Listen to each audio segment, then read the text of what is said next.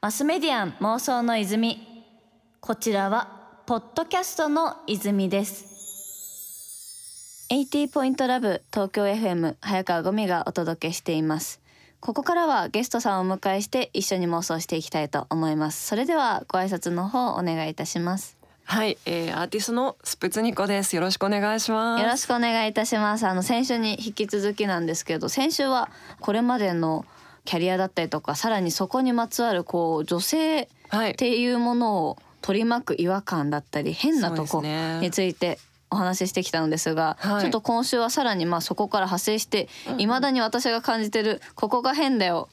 なんだ女性女性なのかこう日本なのかもしれないですけど、はい。ちょっとそういったお話をしていきたいなと思ってます。はい、まあ、なんか最近やっぱ変だなって思ったのはこう今結構パートナーとこれから結婚のことだったりとか、うんこれからのその歩み方について話してたりするんですけど、うんうんいや戸籍制度めちゃめんどくさいなと思っていや本当そうですよね。事実婚に事実婚でいいじゃんって思ってたんですけど、事実婚ってなんか結構「カッコ」って書いて出せばいいだけみたいななんか意外にあれこんな感じなんだっけみたいな感じでね、結構ややこしいですよね。いまだに夫婦別姓できないし、そうなんですよ。あとびっくりしたのがその全世界的にできないとかだと思ってたんですけど、そんなことないで日すよ。本くらいとかです戸。籍制度があるのは日本と中国ぐらいで、他は全然戸籍なんてそれぞれ個人でやってるしね。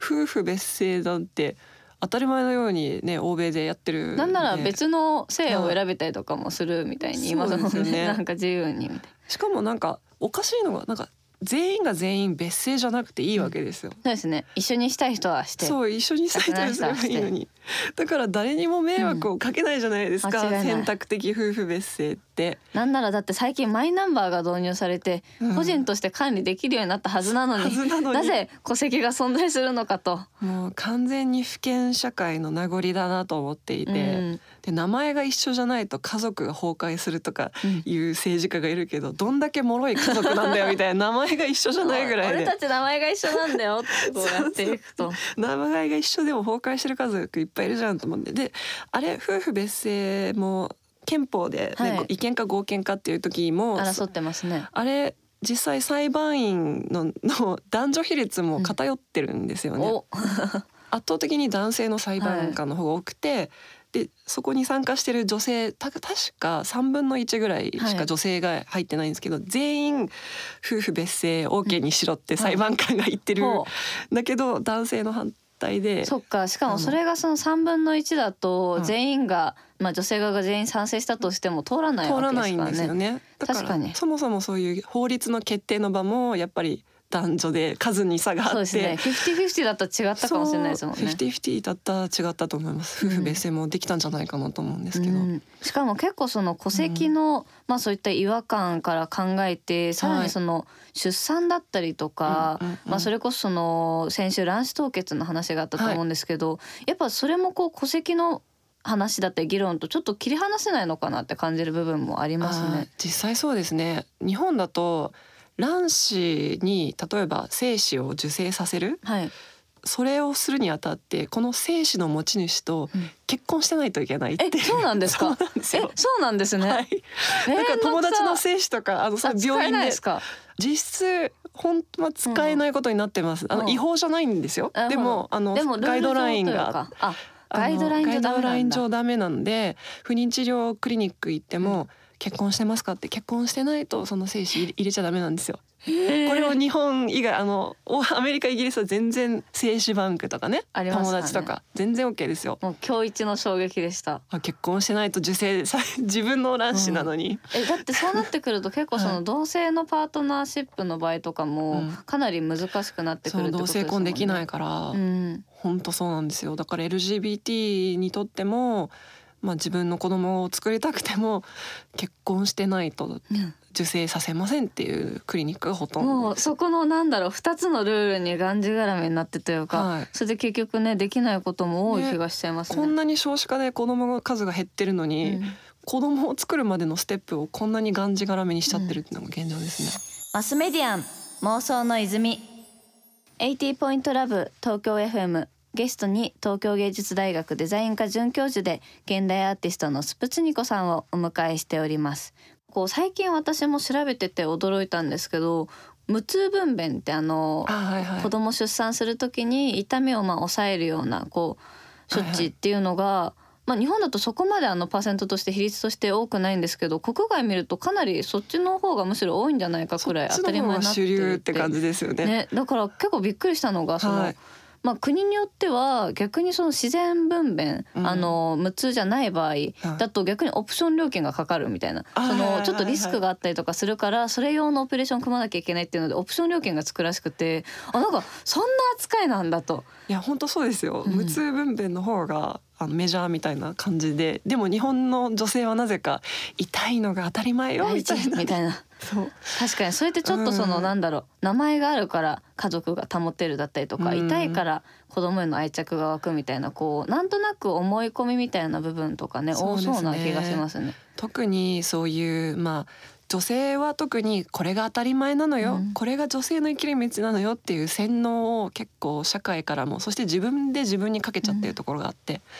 それがもったいないですね。確かに。しかもこう思い込みだったりとかこうあるべきっていうのがあると、うん。結局その自分の妄想も広がらないというかなんかこういう可能性があるんじゃないかとか、うん。なかなかね考えられないですよね。そうなんですよね。だからこのなんていうか違和感を大事にするって、うん。うん、本当必要だと思いますね。本当に必要だと思います、でもね今後その生殖医療だったりとか、まあ、あとそれこそまだあまり議論されてないところとして代理出産だったりとかもはいはいはい今後いろいろこう進化していきそうな気はしてるんですけど、こうスプツニコさん的に日本のこのまあ、ちょっと停滞してるような変わりそうなみたいな空気感、うん。ここからどうやって変わっていきそうってこう想像されたりとか妄想されたりしてますか？そうですね。でもあの本当にね代理出産とかもこれから結構広がっていくんじゃないかなっていうあの気持ちがあるんですよ。本当にあのオプションとしてももっとあってもいいなと思うんですけど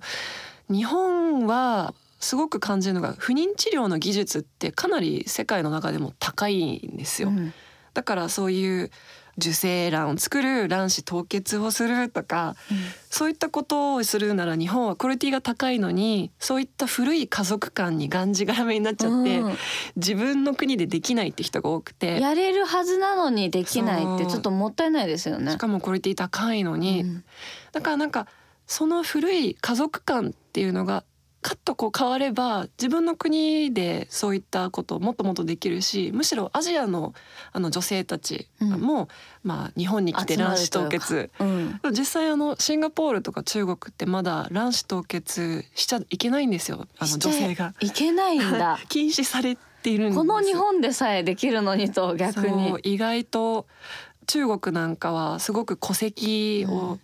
厳しくやってるから、家っていう文化を大事にしてますしね。そうなので未婚女性が卵子凍結するなんてっていう中国はすごい厳しいんですよ。なんならね未婚女性だからこそした方がいいという側面もねあるはずなのにでもそういう女性たちがじゃあ日本に来て卵子凍結をしようとか、まあ、日本でこういう不妊治療技術をちゃんとこう受けてみようっていうふうに思うようになれば、日本も変わるチャンスがあるんじゃないかなって特にこの生殖医療周りは思いますね。確かにこうせっかく技術もあって、もうあとは実際こうどこまで普及していくかという部分でうん。今後も変わっていきそうですし、なんかこういう選択肢が増えていくこと自体ね、誰もこう損しないというかそうね。どんどんやれることも増えていくのでポジティブなことだなと思っていて結構その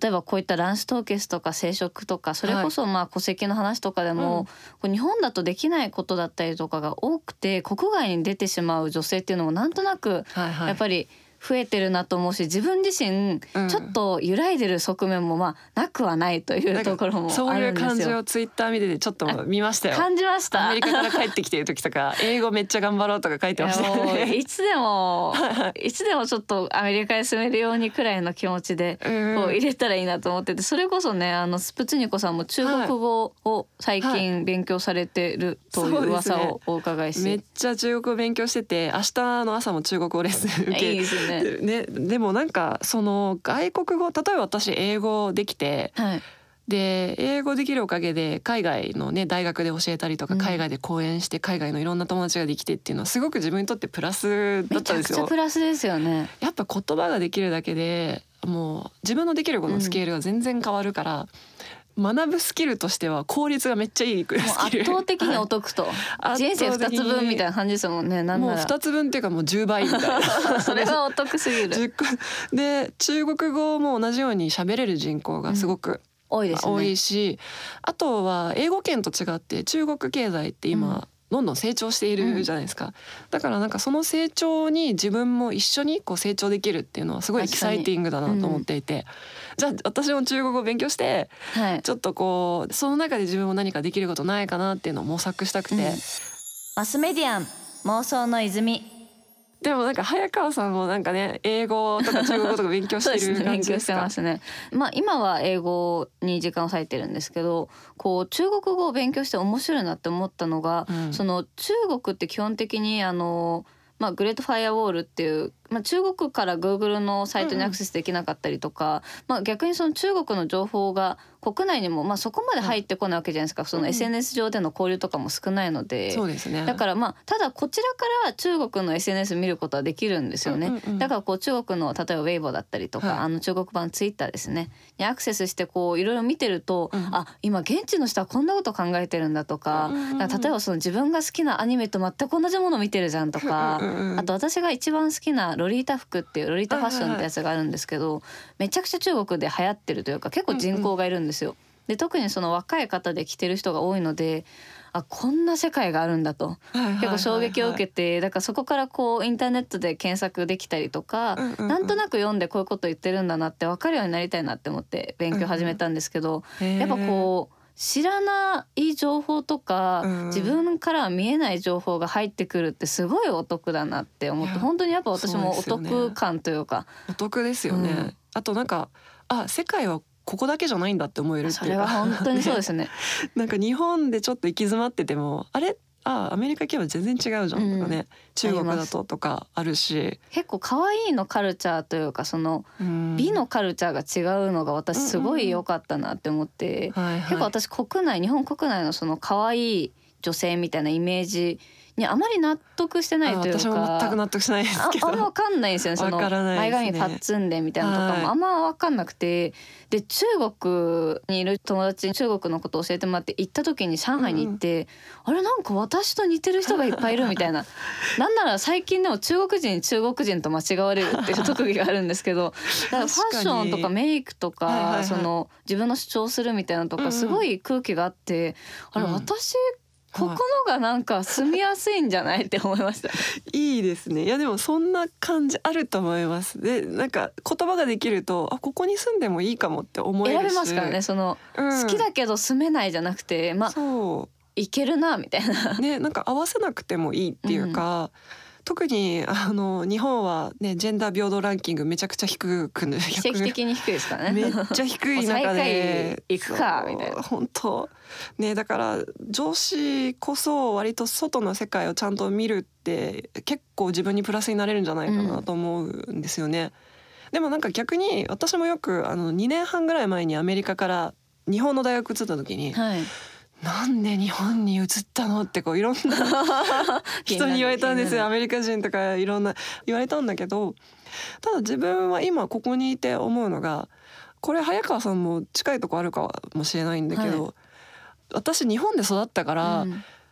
日本の女性の困難とか生きづらさも分かるわけで、そうそう簡単に見捨てられないっていうか、うん。なんか私がアメリカとかイギリスにいたからこそ見てきたものとかそういう新しい生き方とか考え方をじゃあもし日本でこうそれが実現できるように、まあ、企業を通してやろうと思ってるんだけど、実現できるようにすればそれでなんか世界が変わる人の人数ってすごい多いんじゃないかなと思って、いやなんか多いと思う。アメリカで卵子凍結って言ってももう流行ってね数年、はい。アメリカはもうすでに盛り上がってるし、うんでも日本はまだまだだからこそできることあるんじゃないかなって思ってるんですよね。いやうん。本当にこう国外にこう行ったりとか、まあ国外のカルチャーに触れたりとかしたからこそ、うん。日本国内で自分がアクションを起こした時に、うん。こうなるんじゃないかああなるんじゃないかって妄想がね止まんないなって思いますね。うん。あびっくりした。いやでも本当にやっぱ私もそのこううん。日本を見つめて自分なりにできることをしてみたいとか、うんうんなんか逆にその今こういう状況だからこそ変わった後のまあ妄想の先にある日本ってすごい明るいというかめちゃくちゃジャンプがある気がしてるんでちょっとそこをやっぱ追いかけてみたい気持ちがありそうまですすね。めっちゃ応援したいですしいや一緒におお互い追いかけたいですよね。もはう一緒にその妄想を現実にしてい。けいたらなと思っておりま。ますすマスメディアン妄想の泉